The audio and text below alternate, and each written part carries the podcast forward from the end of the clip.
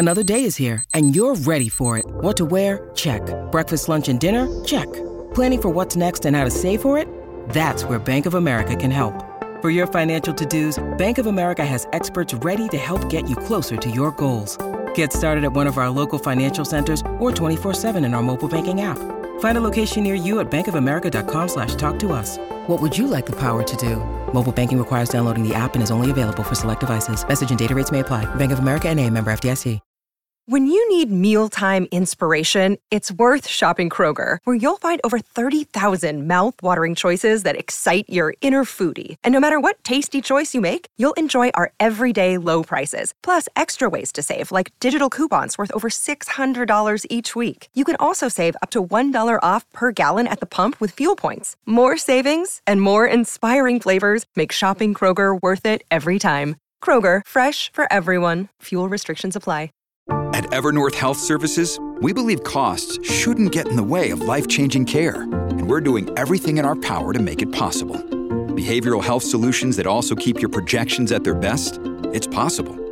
Pharmacy benefits that benefit your bottom line? It's possible. Complex specialty care that cares about your ROI? It's possible. Because we're already doing it. All while saving businesses billions. That's Wonder made possible. Learn more at evernorth.com/wonder. With threats to our nation waiting around every corner, adaptability is more important than ever. When conditions change without notice, quick strategic thinking is crucial. And with obstacles consistently impending, determination is essential in overcoming them. It's this willingness, decisiveness, and resilience that sets Marines apart. With our fighting spirit, we don't just fight battles, we win them. Marines are the constant our nation counts on to fight the unknown. And through adaptable problem solving, we do just that. Learn more at marines.com. Hello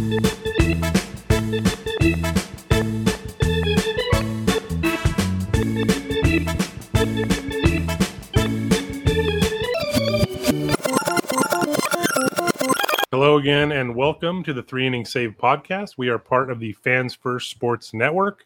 I'm your host, Eric Steven, and with me today is Jacob Birch. We have a Dodgers rewind for you today. Jacob, how are you doing? I'm doing great. I love being here on the Rewind podcast. I learned so much, and you know, uh, you usually ask me a really fun trivia question. I'm looking forward to Oh, hearing oh, no. to hearing what it's going to be this time around. I'm looking forward to disappointing you. No, um, to, today what else have- is new?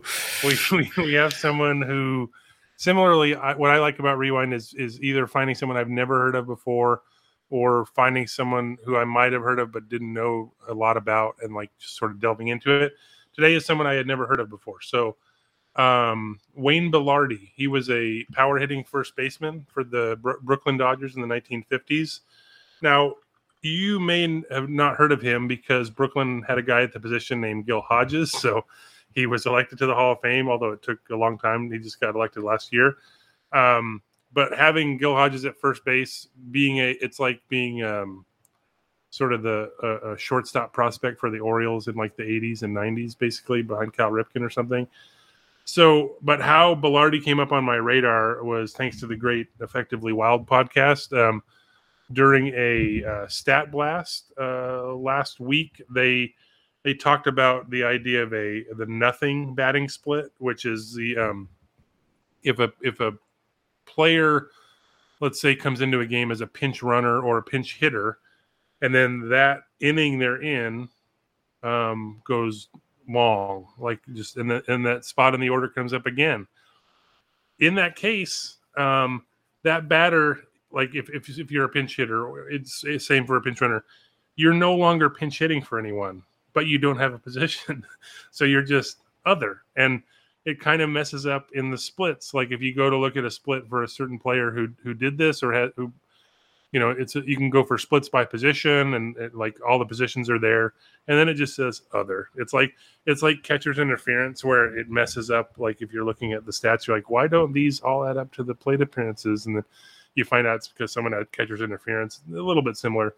So I looked this up um only three Dodgers have homered as a quote unquote other. Mhm.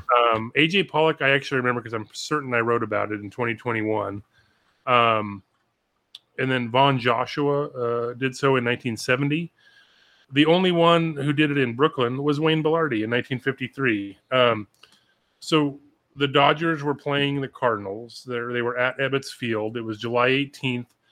Um, the Dodgers actually trailed six to two in the fourth inning. So, that, and Brooklyn at this point was already two pitchers in. So, Jim Hughes was the second pitcher. Now he was pinch hit for by Belardi, uh, who walked after Billy Cox singled to open the frame, and then you went.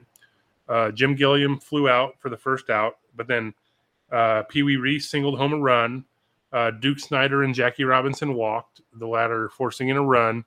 Gil Hodges, the aforementioned, he struck out for the second out. The Dodgers are still down six to four at this point, but it's just fun going through this because you realize, good lord, they had so many good players. Like next batter, Roy Campanella, he singled home two, game tied. Carl Furillo uh, doubled home Jackie Robinson to give the Dodgers the lead. Runners on second and third at this point. Cox, Billy Cox, who started the inning, was intentionally walked, and that brought up Wayne Belardi. Now, again, he's batting here with technically no position. So he hit the first pitch he saw from Cliff Chambers for a grand slam. It was the third grand slam in three days for the Dodgers. Um, Gil Hodges hit one Thursday, Billy Cox Friday, and then Belardi on Saturday. So yeah, like um, that. That's one of those weird things that sort of, you know, I there was no. I don't. I looked. I actually looked back at the old newspaper accounts and stuff, but none of them. You know, no, no one's talking about he was. He, he was a batter with no position, like they didn't like lead the story or anything, or Mm-hmm. it's hard finding any information really about that. I did. That's how I found out about the other Grand Slams, though, and then I went back and looked. But so that year, Belardi, he was a he was only 22, but he was already out of options. Um, so he spent all season with the Dodgers. Um, he hit 11 home runs. He was really good, and it was like very limited duty. It was only about 180 plate appearances. Um, he batted uh, 31 times as a pinch hitter that year. That was second on the team. George Shuba um, batted 32 times. So like th- those were like the two lead pinch hitters. Belardi was eight for 27 as a pinch hitter, 296. He had that um, home run, or that home run was not as a pinch hitter because it was another. But he had a home run, another pinch hit home run, uh, two doubles and a triple. We'll talk about uh, how Belardi got to this point and the rest of his career uh, after the break. So the Dodgers signed uh, Belardi uh, prior to the 1949 season out of Santa Clara. Um, the only other Dodger that I could find there, uh, I might have been missing one, but the only other Dodger I could find out of Santa Clara was Mitch White, uh, currently on the Blue Jays. Uh, Belardi hit 19 home runs as an 18 year old in the minors in 1949. Now, so he signed for 15 grand, which was pretty big at the time. Um, he w- due to quote unquote bonus baby rules at the time, he had to be kept on the major league roster for all of 1950. So I don't know why the rules didn't have him also have to be on the roster from like 1949. Mm-hmm. Um, but it, whatever. But he so he barely he was on the roster all year in 1950. The Dodgers um, went down, uh, played for the pennant like uh, in the final days of the season. They lost out to the Phillies. Um, but he he barely played on that team. He was only 19. He played in 10 games. He batted once each each game nine times. He was a pinch hitter. The other game he played the final three innings at first base. He was 0 for 10. Um, the Dodgers also had a 20 year old pitcher named Billy Loes, who was a bonus baby on that team, and he pitched 10 games of mostly mop up relief. Um, so then the next year, uh, 51, Belardi played almost the entire year in the minors. Uh, he hit 22 home runs with Double A Mobile and um, uh, hit 260. So he was called up in September, played three games. On September 22nd that year, he pinch hit for Bud Podbielan. I don't know how to pronounce that last name. P O D B I E L A N. But that's just seeing that name, I was thinking we have to do a Dodgers rewind at some point on this guy. Um, but so Belardi tripled off Karl Drews in the, to open the seventh inning. So uh, that that was his first major league hit. So, but it also led to, to like Belardi's nickname. So this is from the book of baseball nicknames, uh, which was pulled from the bullpen section of Baseball Reference. Quote from Belardi. Um, quote, I have always been clumsy since childhood, stepping on people with my big feet. After my first home run in 1953, I stepped on Ralph Branca's foot in the dugout, and he started the nickname Footsie. Uh, when I hit my first major league triple, I tripped over second base, fell at shortstop, then lost my hat and went back to grab it, and tripped over third base. It should have been an inside the park home run. so he was kind of a like a big oaf, clumsy kind of guy, but in a in a fun way, I guess. Uh, so that's that's pretty fun. Um, he also spent uh, the in, entire year in the minors in 1952. He hit 20 more home runs and 33 doubles for Fort Worth. He's out of options in 1953, so he makes the Brooklyn Dodgers. So he missed the first month after an operation on his throwing arm, and then after another like 13 uh, one plate appearance games in his first two years in the majors, he finally started his first game uh, in the majors May 17, 1953. He got a single and four at bats. So Chuck Dressen was the Dodgers manager that year, uh, liked his performance, wanted to get his left-handed bat in the lineup. So it's mid-June. The Dodgers started using the aforementioned Gil Hodges, you know, famous first baseman. They started using him at left field with Belardi at first sometimes. So Hodges was 29 at this point. He's about to make his fifth straight All Star team. He was well established, like he's a he's star at this point. Um, so Hodges had come up as a catcher way way back when, but he hadn't played a position other than first base since 1948, five years earlier. So this is from Tommy Holmes in a column about um, the Dodgers sort of switching guys around. This is in the Brooklyn Daily Eagle on June 23rd, 1953. Quote the way things are now, it's not only a question of who's on first, but also what's on third, and likewise, which is in left. From now on, the first baseman might be Hodges or Belardi, the third baseman Cox or Robinson, the left field Robinson or Hodges. Um, I thought it was notable. He doesn't say left fielder; he just says the left field. All right, so I think that's an interesting way to refer to that. I like it. I'm going to start doing that. Who's who's the left field today? Um, David Peralta. Okay. Anyway, that lasted for like three weeks. Uh, but then after an 0 for 19 slump, Belardi was back to part time duty. And then uh, in September, uh, Hodges missed some time, but then also when he was playing, they put him in right field. So Belardi got another kind of extended run at, at first base. So he started 30, Belardi started 36 games at first that year. He hit 239, 311, 485, a 101 OPS plus. He did hit 11 home runs. He he drove in 34 which is a lot for only 180 plate appearances. So he made the World Series roster.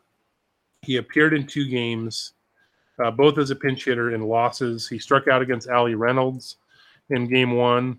Uh, he he pinch hit for Carl Erskine in the second inning. You know things are going wrong when, when you're pinch hitting for the pitcher in the second inning of game one. And then he grounded out against Jim McDonald in the seventh inning, of game five. So so, but being stuck behind Gil Hodges meant, you know, very little playing time besides that little run there in 1953. So, um, in 1954, in Brooklyn's first 49 games, Belardi didn't start. He pinched hit 11 times. He was two for nine with two walks. So, they traded him to the Tigers on June 9th. And it was kind of a change the scenery trade because the Dodgers didn't get back much. They got three players, but it was a 32 year old outfielder first baseman named Charlie Kress he was one for 12 with the Dodgers, but never started, and he never played in the majors again after 1954. And then a couple of minor leaguers, but veteran guys. 29 uh, year old catcher named Johnny Buca or Bucha. Uh, he played three years in the minors for the Dodgers, but never got back to the majors. There was a 34 year old pitcher named Ernie Nevel and a quote substantial amount of cash, which I was not able to find, but I figure it was a lot. Um, Nevel never pitched in the majors after the trade. So um, but I will notice uh, the same day Belardi was traded, the Associated Press ran a story in this in the like the same newspaper um, uh, that had this story about Roy Campanella and his family. The headline is "Theft of Bike Follows Campy's Steal of Home," which is what a great what a great headline. And then this is the the first paragraph. Mrs. Roy Campanella, whose husband stole home Monday night for the Brooklyn Dodgers, went to the police station Tuesday to rectify another theft. I'll keep going. Uh, Mrs. Campanella told detectives that a youngster had driven off with 11 year old son David's bicycle in the park Sunday afternoon.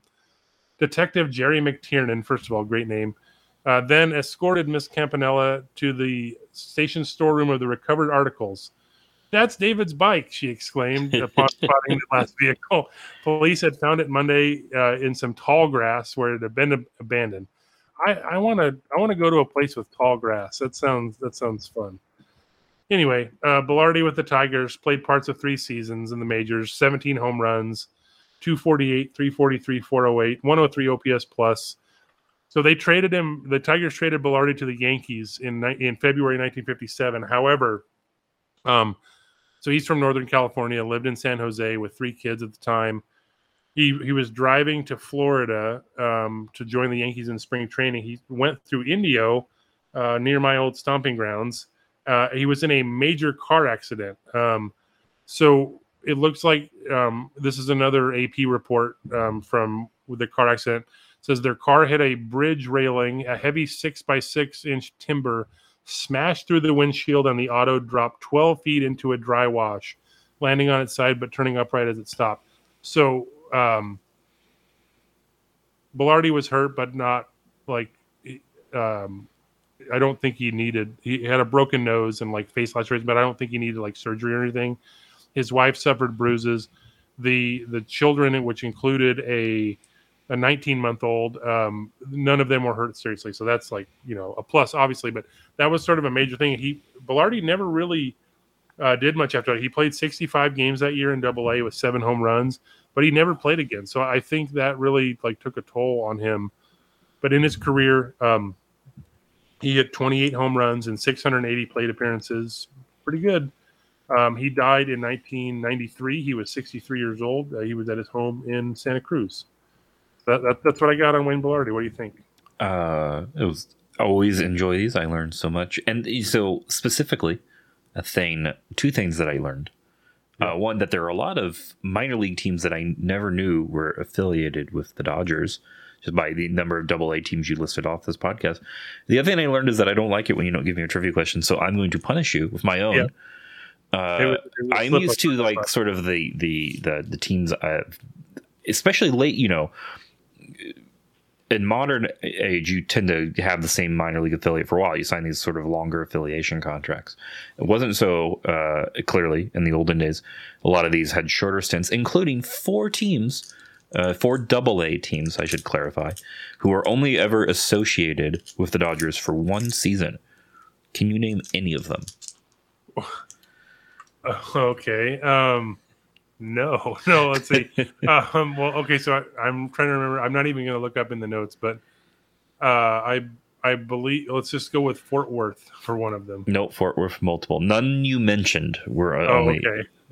Then probably not. No, I don't. I don't think so. I was curious. Uh, well, it's also weird until until like things sort of normalize. Then now some of these teams are listed as Double A in Baseball Prospectus or baseball reference. I don't know exactly when that became like official because for a long time it was like class B, class C, class D, like, yeah. and then teams could have as many farm systems. I, I am wanted. using Wikipedia as a source, but the it seems to be well sourced. So, sure, and sure. it's also possible I missed one because this was very quickly uh, glancing, but uh, uh, I believe the four uh, uh, answers are the Sacramento Senators, Nice. The what, San- what year? What year? Oh, geez, man. Sorry. Oh, you know, no, you're good. You're 35. 35. Wow. Uh, the El Paso, uh, not Diablos. It was the El Paso something else. Currently the Chihuahuas, but not that. For uh, sure. Maybe it was the Diablos. Hold on, I'm checking real quick. Uh, it, yeah, maybe it was the Diablos. Um, oh wait, here we go. You know, the El, pa- El Paso Sun Dodgers. There you go. Creative. Uh, yeah, the, the, former team name was the El Paso Diablos, starting in '74, and the year before that, the El Paso Sun Kings. Before that, the El Paso Sun Dodgers, and before that, the El Paso Sun Kings. So they took one break. so the, the cool part about that is like, like um, the the Sun Bowl uh, was played in El Paso for years, college football bowl game. So like it's perfect that they, they their team names like we have to put Sun in there like no, no, matter what. That, that's our that's the our... mascots for the El Paso Diablos. Uh, the history is Casey the chicken, yes. Scoops the tiger. Oh man, Scoops uh, and Chili D. So do you think with Scoops like do you think they kind of they were like, look, we got to get on this Raisin Bran thing. Like Kellogg's has one, Post has one. We need we need Scoops the Tiger, and then like probably like um, Tony the Tiger came in and said, "Hey, buddy, this is my territory. Get out of here." Uh, the, my other favorite answers uh, for the single affiliation were one season the San Francisco Seals were associated sure. with the Dodgers, and the uh, the best uh, only one single only one season of existence the Jersey City Skeeters. Oh man, that's a good one. There well, unfortunately, Wayne Belardi never played for any of those, but those are great teams. Um, this was a fun look back uh, for me, and hopefully for Jacob, hopefully for you listening. Um, but that's all we have for you today. Um, thank you for listening to the Three Inning Save podcast. We are part of the Fans First Sports Network. Uh, we'll be back with our regular weekly episode uh, in a few days. Thanks for listening, everybody. See ya.